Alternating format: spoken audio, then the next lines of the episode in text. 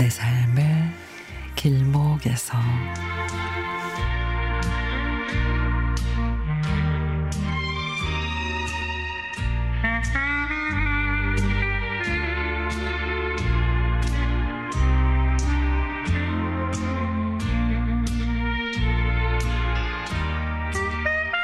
얼마 전에 친구하고 산에 올라갔다가 하산하는 길이었습니다.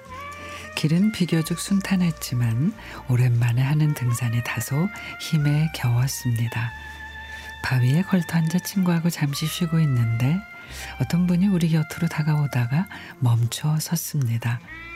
우리한테 뭐 할 말이 있나? 그랬지만 특별히 용무가 있어 보이진 않았습니다. 친구는 그분에게 귤과 초코바를 건넸고 그분은 고맙다며 인사를 했습니다.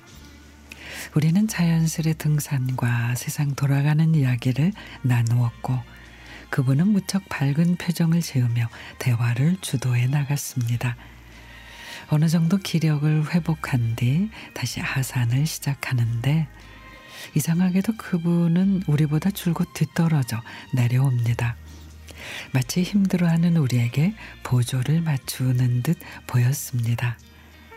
그렇게 하기를 여러 번 거의 산 아래까지 내려와서야 비로소 그 사람의 다리가 약간 이상하다는 생각이 들었지만 내색하지는 않았습니다.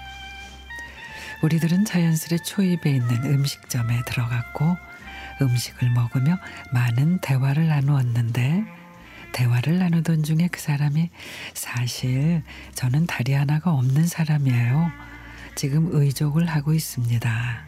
아주 오래전에 교통사고를 당했죠.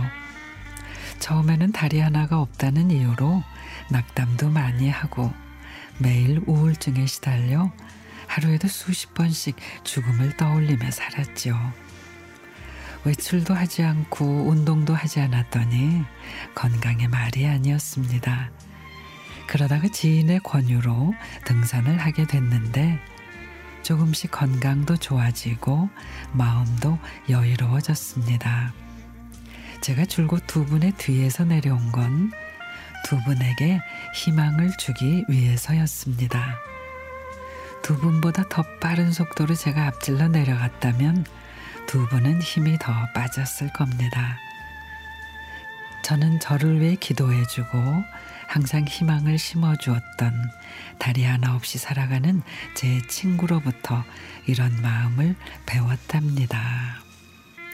다른 말이 필요 없었습니다. 큰 가르침이었습니다. 그의 그러한 마음이 더 멀리 더 넓게 퍼져나갔으면 하고 기원해 봅니다.